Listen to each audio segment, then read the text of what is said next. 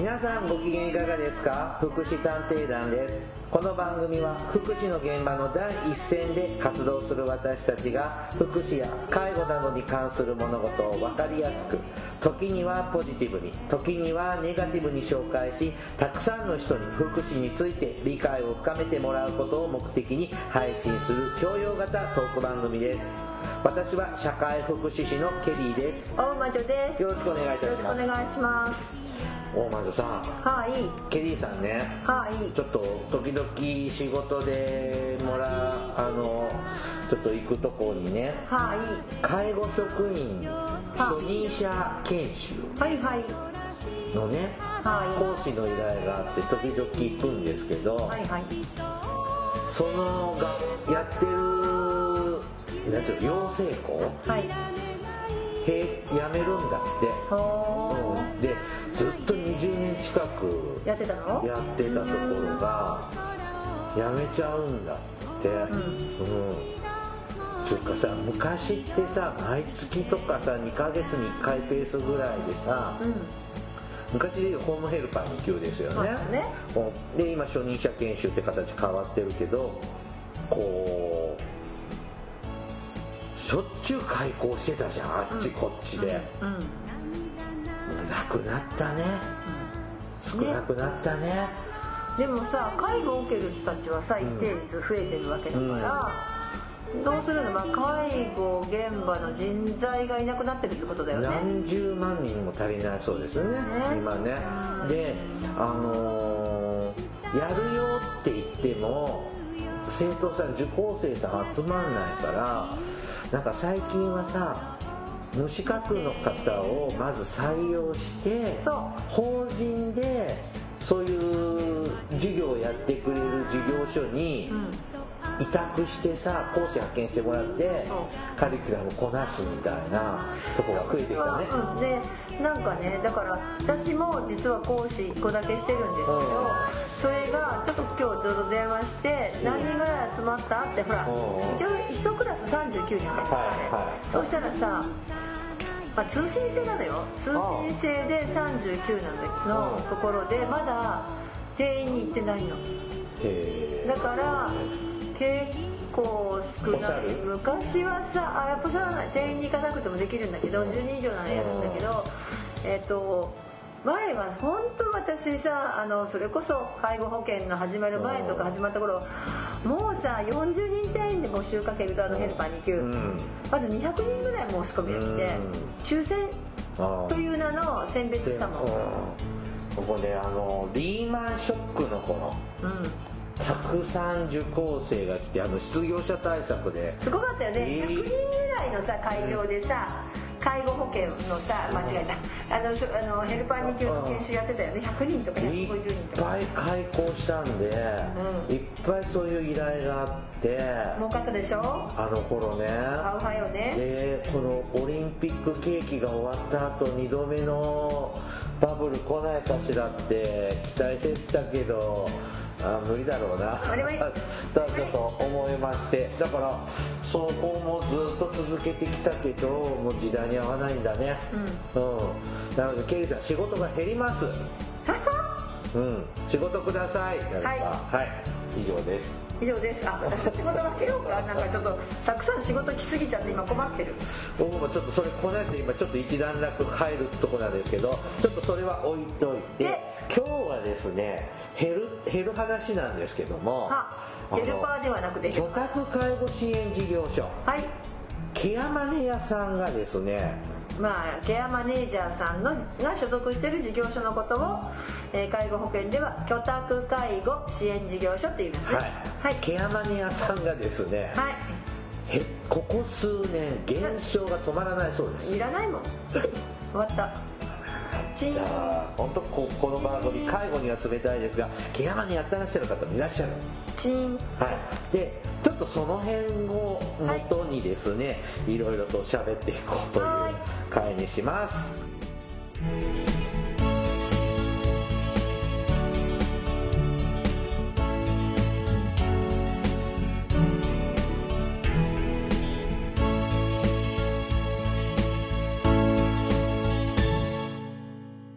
福祉探偵団はい福祉探偵団第251回ああ、250回ですねも越しちゃった。居宅介護支援事業所が減っていますはい。えーっとちょっとネットのニュースで見たんですけれどもああ、いい。えーっとね居宅介護支援事業所この2年で全国で1000件以上減少したそうです。まあ、1000件ぐらいならいいんじゃない？あそダメか。ううん。であのーあと訪問介護事業所も訪問減ってる。介護がなくなるのは困る。ん。であのね大体一つの町でうん。大体1件ぐらいずつ減ってるって感じ年々っていうので、ま、むちゃくちゃ減ってるわけではないですけどあのちょっと僕も関わっている居宅介護支援事業所さんのとこにねよその居宅介護支援事業所さんから電話かかってくるわけはい。でなんじゃらほいつと実はうちのところうちもう閉めるんでうちが担当している利用者さん何件かもらってくれませんかとまあ、そうですね。このね春今年度まだ始まってまだ半分も経ってないけどうん。2件閉めてるんですよはいはい。うん、でこれちょっとペースが年々早くなってるねこんな話が。回ってくる感覚がとはちょっと個人的には実感してて。ね。介護難民にならないのかしらと。ちょっと心配しちゃったりねしています。ではい。この記事によると減少が加速している背景はですね一つ目はい。えっ、とケアマネージャーってあの、こはい5年更新制でしょ？そうそはい。で、この研修がね、見直しをされて、あ、まあまあ違う、ごめん。試験が、う。うん。ケアマネになる試験が見直しをされたのね。で、えっ、と、介護福祉士はい。とかふ 僕たち社会福祉士みたいな、うん福祉系の国家資格か、うん。医療系の国家資格。を持っている人しか介護支援専門員のテスト試験が受けられなくなっちゃったのよね、そうだね。うんはい。昔はホームヘルパー2級とか初任者うん。修了初任者研修修了者の方とかも実務経験5年だっけそうだったかな？うんはいそ。れぐらいでケアマネの試験って受けられてたんだけど、うんそこに行く前にまず国家試験を持っとれとそうね。いうことでちょっと難易度が上がって受験者だいぶ減ったって言いますもんねまあそうでしょうね。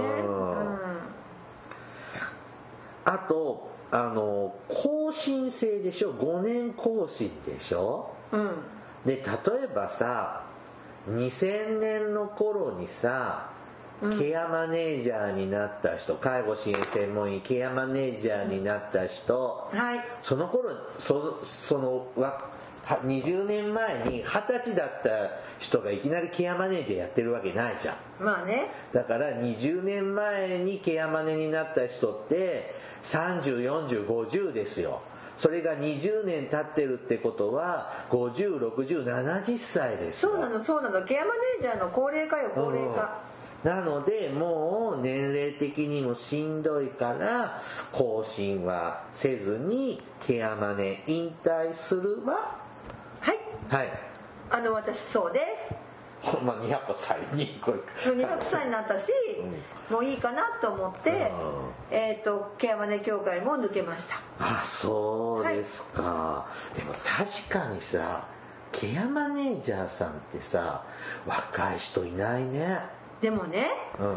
でもね、私思うんだけどさ、でもちょっとこっからはさあのさっきから介護に冷たい大魔女って言われたけどそんなことないのよあのケアマネージャーの仕事ほど、ん。私はまずあのいい仕事だと思ってるしほいや結構私は好きだったよ。う。ほえなんで？だから過去形？だって今やめやめちゃった。あ今やめちゃったかってことやめちゃったっていうかその仕事をやるだけの余裕もないしそもそもやれないからさ、あれ非常勤だとできにくいので、はい。やれてないけど、やらないけどでもなんだろうあの何にも食べることができなくなっちゃっていろんな仕事ができなくなったら私ケアマネージャーはできるなっていう一つのあ。あれは持っている。でなぜかっていうとあのねですごくいい仕事なのよ。あうん。まあ、マジ間違っな何がどこで履き違えられたのか知らないけど、あのまずさ一人の利用者さんにさ、うん。ずーっと長く例えば、えー、とお年寄りだから1年2年で亡くなっちゃうわけじゃないじゃない？はい。私結構要介護1から始まって要介護5で、えー10年以上付き合うあ人。あ5年10年ね普通にお付き合いさせていただいてる方いらっしゃいますね。そうすると気心も知れちゃって家族みたいな雰囲気もあったりしてさ、うん。で半分ねあの家族ともこう家族ともなんていうのかな、ん本当にこうな長くお付き合いしていくと、うん。多少こっちの無理も聞いてくれたり、ごめんねこういうことがあってさ私ちょっとこういう日に行けないけどごめんねなんて言うと、いいよいいよとかうん。まずそういうのも関係性がこうなんなんていうのかなちゃんとできやすい仕事、で毎年毎年変わるわけでもないし、まあそのちっちゃい事業所ならそうでしょ、うん。それからさもう一つすごくいいのはね私仕事変えてよく分かったけど、医療との連携これ地域差があるみたいだけどは医療との連携を取らなきゃいけないっていう仕組みを作ってるんですよ。い今？今もう取らなきゃいけない仕組みでしょ？ああまあ主治そうですね。はい。とかほら、はい。えっ、と例えばさちょっとこれ私のね、うん。お薬手帳を見せてあげる。あこれ違うわ。お薬手帳の欄にさは要介護度を書くっていう欄が今できてるはず。ちょっとここのお薬手帳古いからないかもしれないけど。あこれないわ。これはないけど結構ねほら新しいお薬手帳にはちゃんと要介護度がいくつだとか主治医がどこだとかって書けい介護情報みたいなかっていうところもそうそう介護情報を書くとか。へそれから、えー、とだから今さお医者さんに行って私ケアマネージャーなんですって言ったら、別にお医者さんから叩き出されることは今ないのよ。え多分ないと思う。そんな感じはするね。だけど、でお医者さんも場合によってはケアマネージャーのところに電話してきて、指示をすぐくれたりするわけうんかかってくることある。あるでしょ？うん病院から。医者から直接。うん。でそんなこともできる。だけど今まあ昔は最初の頃はそんなことなかったけど今そういう連携もきっちりしてるから、変な言い方だけど医者がつくってことは、うんまあ医療の目線で見てくれるから、うん。ちょっと責任が転嫁できるじゃない、いや医者のせいにもできるし、うん。しょうがないよねとかっていうの、ん。変な話あのよく言う腐っても医者なので。そうですね。死亡診断書かけるのは医者だからね、うん。だからなんかあって例えばケアマネージャーがか訪問しました死んでました、うん。で主治医の先生ね、うん。その時にその救急車に電話するの、警察に電話するのか主治医に電話するのかでさ、もしかしたらその後変わってくるかもしれないよね。うん。って。そういう医療との連携がオフィシャルでちゃんとできてるっていうのはこれ2つ目いいことだと思うの、あの僕はちょっと介護支援専門やってないやってないでしょ？やってないし やらなかったんだけど、うん。あのねやっぱ介護現場には仕事で出入りするんですけど、お医者さんね話しやすくなりましたね昔と思うと。ね。そうそうそう。ん。ちょっと対等にうん。会話しやすくなった感じはありますね、そうだからそういうのも含めて、うん。ケアマネーまああの要するにその人の一人の人を見るときにこうただなんていうかな例えばこうしょなんとかな、えー身体機能の見見たり ADL とか言ってさとか IADL とかさそういうものだけで見る。例えばできることできないことおトイレがどうだおしっこがどうだねおトイレどうやって行ってんだとかさそうやって見る部分もあるけれどもやっぱ医療情報ってすごい大事だと思うんですよ。医療情報によって変な話予後というかさ、うん。この人が良くなっていくのか悪くなっていくのかっていうのも病気である程度判断できるし、っていうそういうなんていうかなメディカルの視点と、それからねそういういろんな視点があるじゃないですか。でそういう視点をこうちゃんと専門家が見れるっていう仕組みが介護保険は作られてる。でうん。その中に入るからある意味介護ケアマネー、まあ、最初の頃大変よ、はい。最初の頃は本当にもう医者にさ怒鳴りこ、怒鳴り出され怒鳴り出されたっていうか「お前出てけ」って言われたけど、うん。でないからさ今。そこはいいと思うの、うん。でしょ？だからそれもできる。それから3つ目はさ、はい。なんだってまあ私思うのよ。ケアマネージャーってね、うん。裁量権があるのよ裁量権。わかる？あのさ介護保険ってさ、はい。いや例えばちょっと私もスラスラ言えなくなっちゃったけど要介護 5, 5ってさ、うん。えっ、とい限度額いくつ？大体35万円ぐらいですね。そうでしょ？35万円ぐらいのその35万円の、要するに税金というか公費だよね、まあ、1割とか2割とかまあいろいろ負担はしてられるけどさ、その利用者から、利用者の自己負担もあるけどさ、それ以外のお金はある種公費なわけじゃない。えっと今喋ってるのはねはい。介護保険には支給限度額ってあって、例えば要介護5の人は35万円ぐらいなんですけれどうん。35万円分までは保険が効くのね。そうそうそう。で介護サービス代が基本1割でいいのよっていう話だよね。まあ1割まあ基本ね。基本ね、まあ、例外もちょっと今お金持ち系の人はもうちょっと払ってねなんですけど、まあ基本1割。で35万円以上使っちゃうとはみ出た分35はみ出た分はもう保険が効かないので全額自己負担。そう。おまけが安くならない。そういう線引きをしてあるんですねそうそう。まあ、そこで、まあ、限度額を超えると介護代って高くなるんでそこで使いすぎをセーブしてる仕組みでもあるのかな。そうそうそうそうそう。はい、はい。ということでそういうそのね例えば35万円ぐらいのちょっとまあ30万円ちょっとだよ。ぐらいの要するにそそれをどういうふうにサービスを使うかっていうのがよく分かんないじゃない。あのお客さんは利用。者さんはね。それを案内しながら、あじゃあこれどうですか？あれどうですか？みたいな。さ、うん。それがあの1ヶ月分のあの利用表とかってケアプランケアプランとかであるんだけど、うん。それをまあ話をしながらやるんだけど逆に言えばそれだけ、なんていうかその1ヶ月でしょ、ん。でいや年間にしたら例えば30万だとしたって年間にしたら360万じゃない、うん。という介護保険とか、まあうん。まあ税金とか入ってるんだけど、うん。まあ、ある種国家予算みたいなものを動かせる権利を持ってるわけじゃん。あそういう意味ね。そうするとあ例えば月まあ35万の自己負担が30万だいくつしたらそうやって考えたら360万1人いるわけ。でそれを年間あ360じゃん間違えた、えー月30万だったらちゃちゃちゃちゃ12まあ万で4500万ね。まあ360年間でしょ、で10年お付き合いしたら3600万の国家予算を私なんていうの？そうだよね。市そうよ。役所の許可とか県の認いらないのよ可もいらずに。まあまあもちろんねそのルールは守らなきゃいけないしケアマネージメントをしなきゃいけないしとかいろんなことはあるけど月に一遍訪問をしろとかあるでしょ？でもあれをこなせばそのこ国家予算というと変だけど、まあ、国家国家公費をねある種は裁量権があるんですよ、うん。うんまあそれをだから不正に利用しないような仕組みをいっぱいいろいろ面倒くさいこと言われてるけどだから監査も厳しいけど、でそこにいろんなツールがあってさ、うん。でそれをどうその人に配分するかとかどういうふうなサービス提供するかによって、すごいよし悪しいろいろ出てくるよ。ケアマネージャーも本当いい人が当たるともいいけどさ、うん。もう外れに当たってには目も当てられないじゃない、だからそういうポジションにいるっていうことは、介護だってそれってさ介護職ではそんなことないでしょ？介護の現場の例えばね。施設の職員さんがそんなこと考えないでしょ？うん。それは利用者さんのケアの質を考えるわけで。ケアマネっていうのは実はそれを動かせる人なんですよ。あんまりそんな風に考えたことないな。そう。でそれをね例えば要介護の5の人ばっかりを見てるわけじゃない。今、まあ、うん。今私多分35人見れるよね、はい。まあ、35人は要介護5だけじゃないけど1ヶ月にだから30万どころじゃないんですよ。35人いたらさ、まあ、全員がそうじゃないけどさ、うん。えー、と計算できないや。300だから1ヶ月だってさ何百万っていう金額のう。プランニングをしてるわけですよ。例えば要介護5の人を10人いたら35人持ってたら35万円かける35人分の金こ国のお金をなんていうのかこうみんなのお金を。そう。別にねケアマネージャーと介護支援専門員という資格で動かせるわけじゃん。そうだね。って思ったらこういう仕事って割と珍しいっていうか普通はさ例えばソーシャルワーカーって他にもいろいろいるよね、はい。でも皆さんどこかお勤め私はスクールソーシャルワーカーでもそうだけどさそんなの何にもないよね、うん。予算持たされてないもん、うん。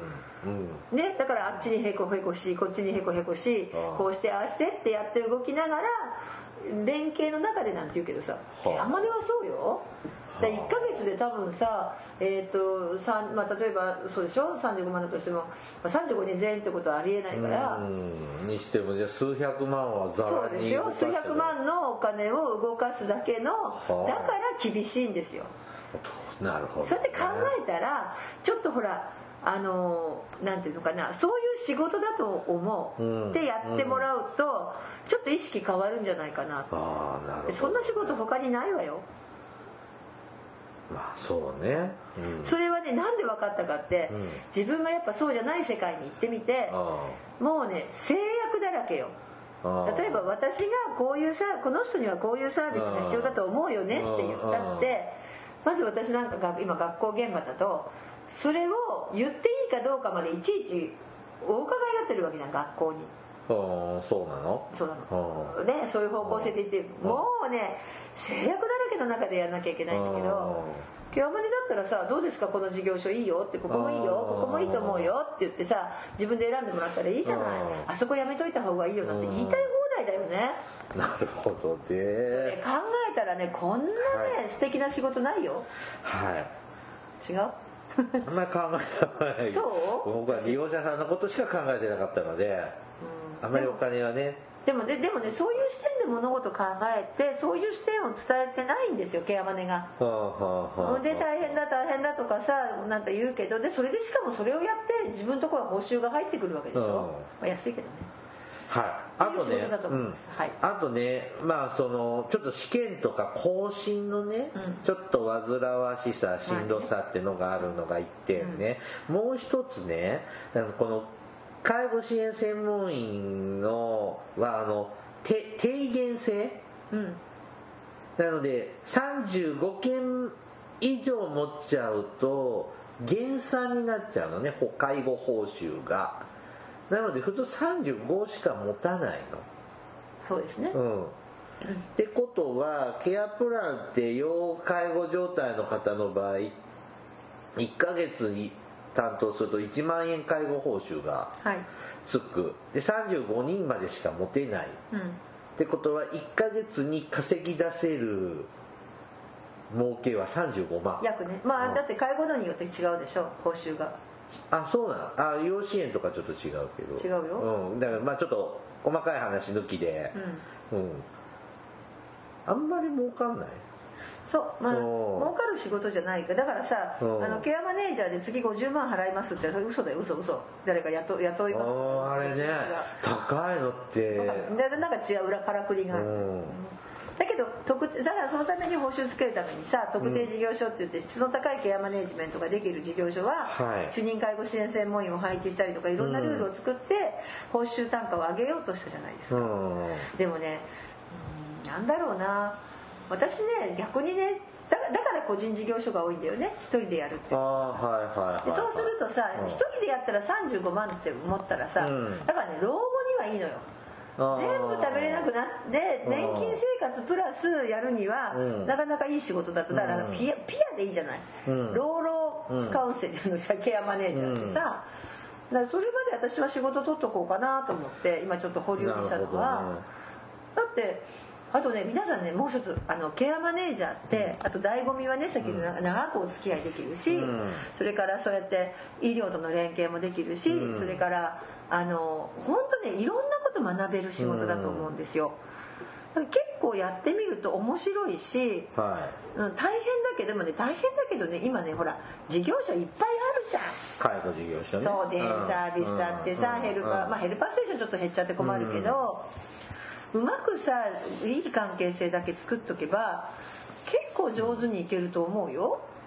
実はねこの低減性ね、うん35以上持っちゃうと儲け減っちゃうよっていうのね緩和されたのね今年ちょっとそうらしいね。うん、でただし条件厳しいねそう。専門の事務スタッフを置くとか、なんか専門のなんかパソ機械を置くんだっけ、うん知らうんない。とかだから結局さ専門のさあの事務職員を置くってことはさ人件費かかるじゃんね,、まあね。うん、だからそんな割のいい話ではないけど介護難民対策のせ緩和なのかなってちょっと思っちゃったうん、ただねもう一つちょっとここからはすいません。辛口なんですけど。あ結局辛口結局はそうそう。ですごくいい仕事だと思うよっていうのは自分の経験上も思うけど、はい。でもやっぱり辛口になるのは、うん。じゃあその報酬に見合う仕事をしてるかじゃないですか、うん。確かにね、うん。安いよね35万なんて。さ、なんて思うけど、うん。まあ、しかもそれにコストかかるから、はい。もっと安いよね、うん。通常3分の1ぐらいだからさ、はい。もうひあ原価3分の1か,、うん。すごい安いとは分かるんだけど、うん。でもね。うん。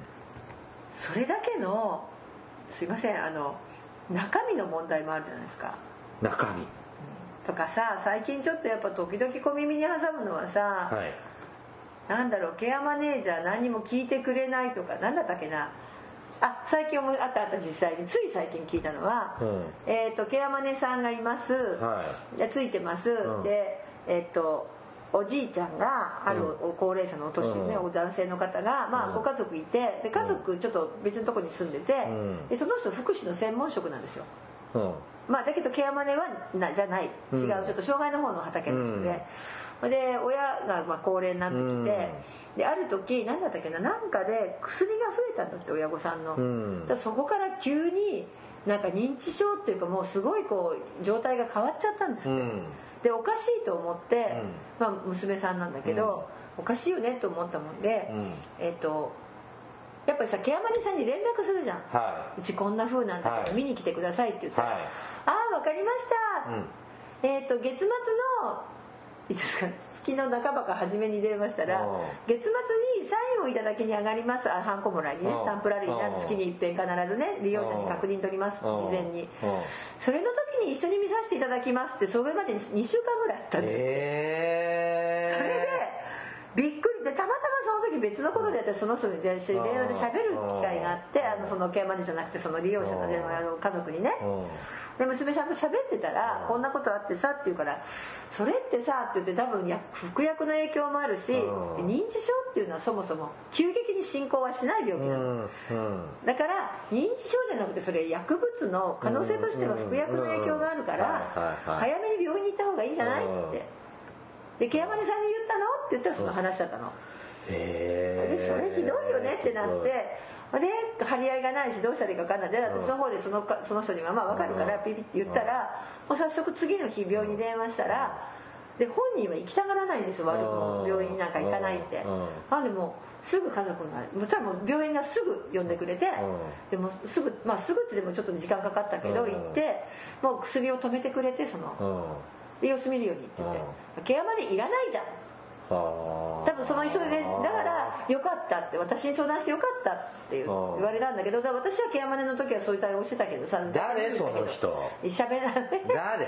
ねえ本当にもう最悪でしょ？だからそういうケアマネが増えるとなんていうのケアマネなんていらないよね論になってくるのよ当然。いやね僕ね僕もねちょっと仕事でねいろんなケアマネージャーと仕事するんだけどまあ普通よ、でもひどいのは何人かいたけど。文句言いまくったった言っちゃったけどね。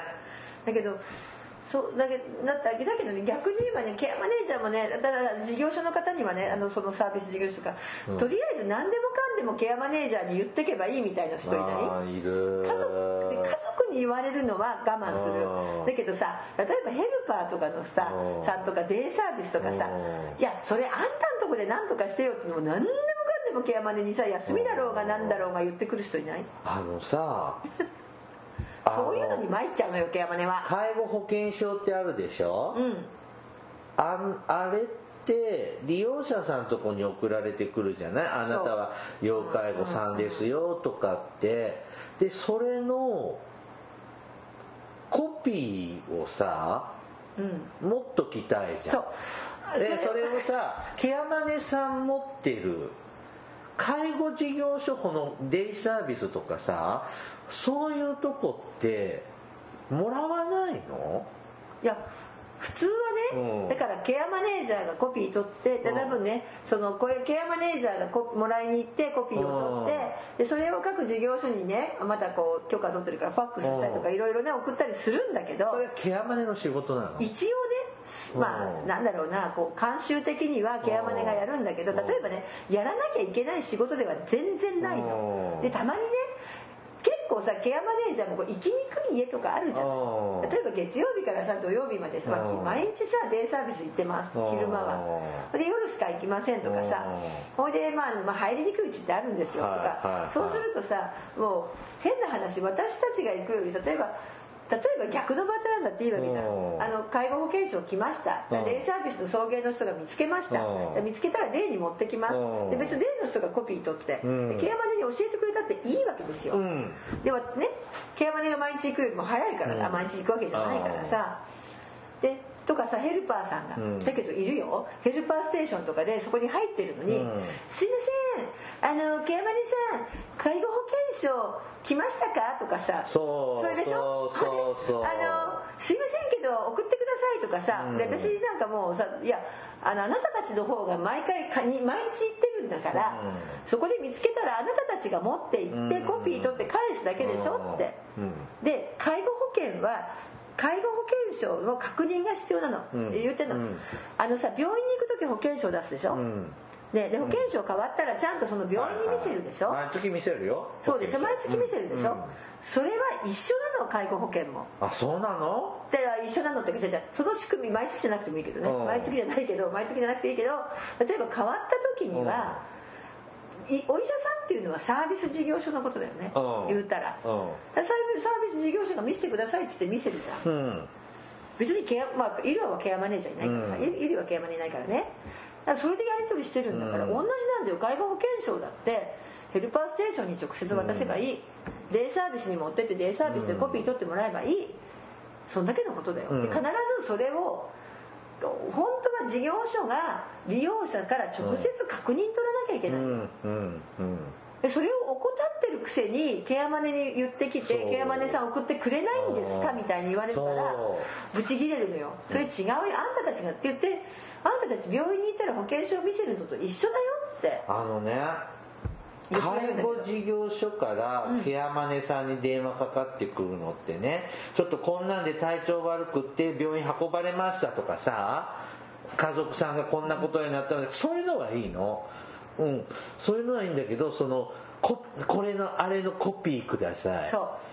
あの来今月の予定表まだ届いてないんだけどとか、まあ、それはだけど送ってんだけど届いてないって言い張りやがったりとか、うん、なんかなんかさ何それしょうもない。こっちにばっか聞くなよってなっていやじゃあ急ぐんだったら家族に言えばいいじゃんって。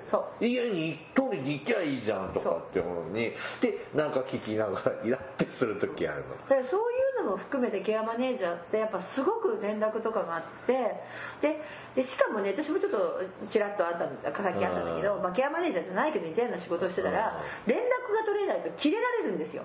ないなんで出てこないんですか？ケアマネのくせにみたいなねとか言うんだけどあのさじゃああなたたちケアしてる最中に電話出る？出ないでしょ？って。私だって誰かと相談で入ってる時に出ませんよってで場合によってはそれがずっと続いたりすると出れないんですよ、うん、そうだよ。で切れられるんですよ、でもね切れられたのこの前。でもそこの事業所いつもね電話してもね留守番電話そうそうそう大体そうだよね、あいつら。電話してって言ってかけても留守番電話電話くれないんですけど怒るやつに限ってそういうものが多い、しょうがない。さあのさダメ？あああいう電話でね。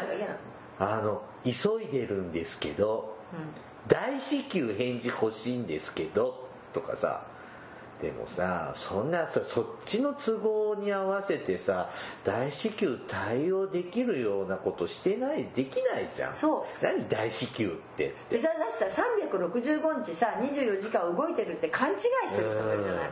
ケアマネージャーだって休みあります。うん、私、ケアマネー辞めた理由じゃ、まあ別に辞めた理由ではないんだけど、うん、ケアマネージャーの時は本当に、あの、携帯電話は話さない。うん、で、変な話で夜中だろう。まあその頃はまださもうちょっと元気だったので夜中でも本当に対応したこともあるしっていうのはまああまりまあでもあんまりやなかったかな。寝ちゃったら寝ちゃったでも割り切ってたけどさ本当にそんなさあの家族利用者さんのはね、まあ、ちょっとしょうもないのもあるけどあるけどまあでもそれまあって思うんだけどなんかね事業所さんね何様って思う時あるね。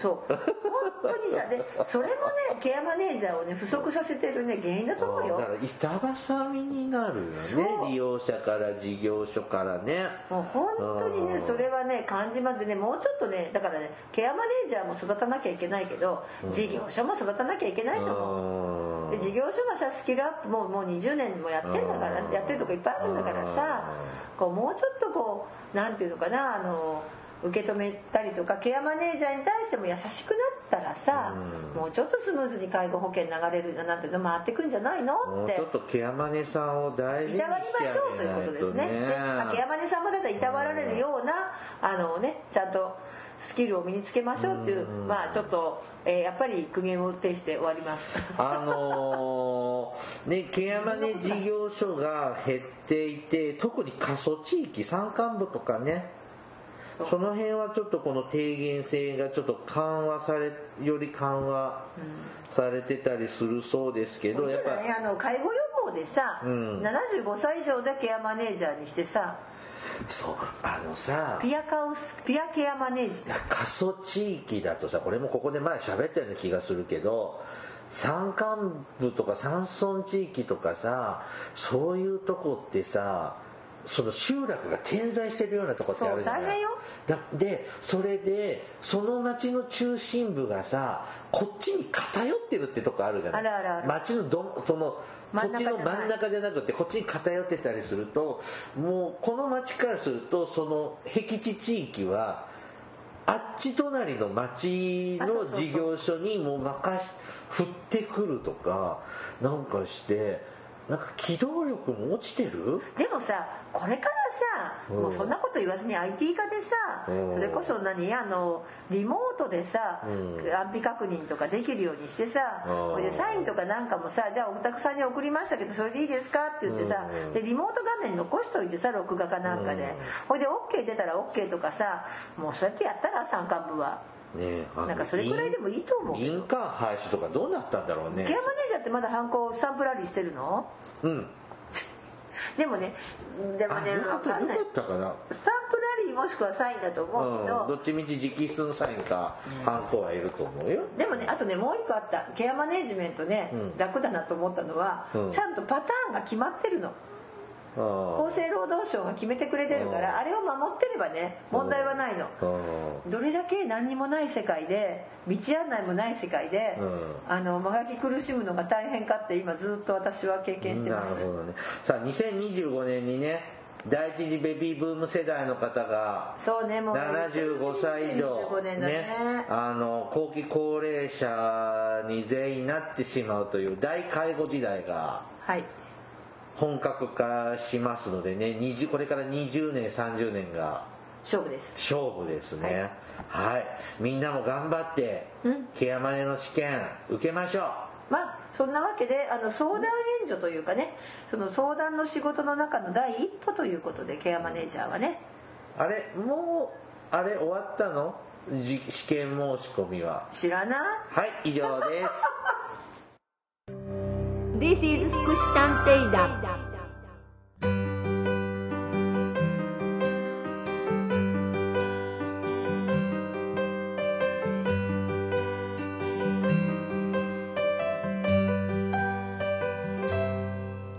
エンディングです。はーい。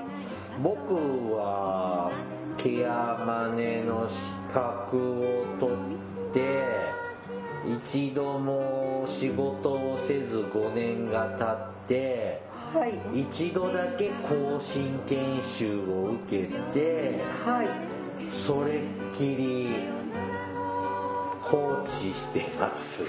すいません。うんあのねちょっと今さ更新研修もあのカリキュラムが改定されては延べ15日ぐらいあるでしょ？いそう。でしかも実習まであ更新はないけど新規の場合は実習があったりとかね。実習もあるの？あ新規はね。やだうんでなんかさ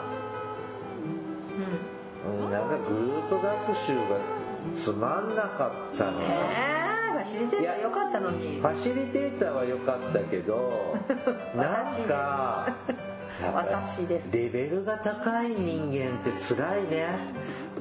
あのねそれにそのまま本当に素直に乗っかるけどね、あの時代からさあのファシリテーターとしてはですね、はうん、もうなんかもうなんか腹立つような話はいっぱいあったよ。っていうか誰に対してかっていうとその同じファシリテーターに対して。ああそだから指導する側指導する側のレベルの低すぎに時々ブチ切れてた私ですでも言えないしそんなこと今は言えるけど。うん。あ今こうえそのケアマネの研修の手伝いはしないの？あもうだってももうとー昔にさクビになってる。ですかうん。あそうですか。だからもう信じらない。もう皆さん優秀な方が指導されていらっしゃいますから。ああのねちなみにね、あはい。そうだ各地方によって違うんだって。都道府県ごとに若干違いますよね。しかもさ受講料も違うんだね。受験料と受講料もすごい差があるこれ。びっくりしたさっき見て。えーそのケアマネの試験を受かったらうんあの養成研修受けるでしょ？新人研修、ん。その値段が違うってこと？違う。なんかよくわかんないけど一覧表見たらはなんか何にもこう取らないっていうかだから受験料1万円でもなしみたいなとこもあればあそう。まあ県単位の試験ですしね、えーと思って。あと補助金がついてるかついてないかじゃない？だって別のタイプの研修ですけど、やっぱりその県の方が補助金対象事業としてはめることができて僕らの県ではこの値段だけど補助金がついてるから受講実際の受講生は安く受けられるけど同じ研修でもよその県に行くとそういうのないからそ倍23倍高いとかってあるよ。うね。うん。ということでなんかそうか。更新研修だって今度さね自腹切らなきゃいけないじゃん。どっかの事業所だったら出してくれるけどさ個人でやろうと思うとあれだしなんか全部そうだよね。そうですね。そういうのをさやっぱちゃんとさこう補助してもらったらいいよね、うんケアマネ研修も大変だもん。でしかもさそっち真ん中だしでも絶対今度ねこうあのもし非実務じゃなくてなんだっけなんとかって言うんだけどさ実務未経験者とかなんかいろいろあるじゃない？私なんかすっごい問題の受験受講生になることは確実。あうるさいのねこここんなのおかしいでしょ？おかしいでしょってこんなこと私が教えた覚えはないわよってやるに決まってるじゃん。だからさそれさその時にこう指導をする人は元先輩を指導するわけでしょ、最悪だよね、うん。でもまあまああのもうそういう時代は、ね、始まってるとか。でも結構皆さんねケアマネージャーそうだね。まあうん辞めてるって言うと変だけどさそういう人は多いけどでねも確かにねその社会福祉士介護福祉士も30年以上経ってるのよ。うん。だから最初期に取った人って30歳年取ってるからもう僕の知ってる人ってもうもう後期高齢者だからね第1回の社会福祉士の人って。え30年も経ってるんだっけあんただったっ経ってるよ。平成何年で数えたらいいんだからテストの回数は。そうね。ん。だから当時4 5 0歳だった人がもう7 8 0歳になってるから世代は変わってるんですよね。けまあそうね。うまあでもねあのさっきも言ったけど決してあの、まあ、なんとか悪い仕事じゃないっていうか私はすごい勉強にもなるし面白かったしあのすごく自分の中でこう、まあ、15年ケアマネ実際やってたんですけどあの今思うとやってよかったというかはあれは思いっきり飛び込んでみてよかった仕事だなとは思ってますがゆえに辛口になっちゃうんですね。まあそうねあのもういろいろ苦労もしてきたからね、うん。まあそれを。だからこれ以上辛口にならないように私は介護支援専門員協会を辞めたの。はいなるほど令和の時代に老害にならないようにねならないようにも引っ込んだのはい、番組からのお知らせです。福祉探偵団では皆様から福祉や介護に関する疑問や質問、不満不満や愚痴、番組に対する、えー感想やご要望を募集しております。もちろん普通のお便りも募集しております。お便りは E メールでお願いいたします。メールアドレスは福祉探偵団アットマーク Gmail.com 綴りは fukushitanteidan アットマーク gmail.com COM です。また福祉探偵団の Twitter があります。フォローお願いします。さらに福祉探偵団の Facebook ページも開設しております。いいねのクリックをお願いいたします。そろそろお別れの時間となりました。お相手はケリーと大魔女でした。それではまた次回お会いいたしましょう。ごきげんよう。さようなら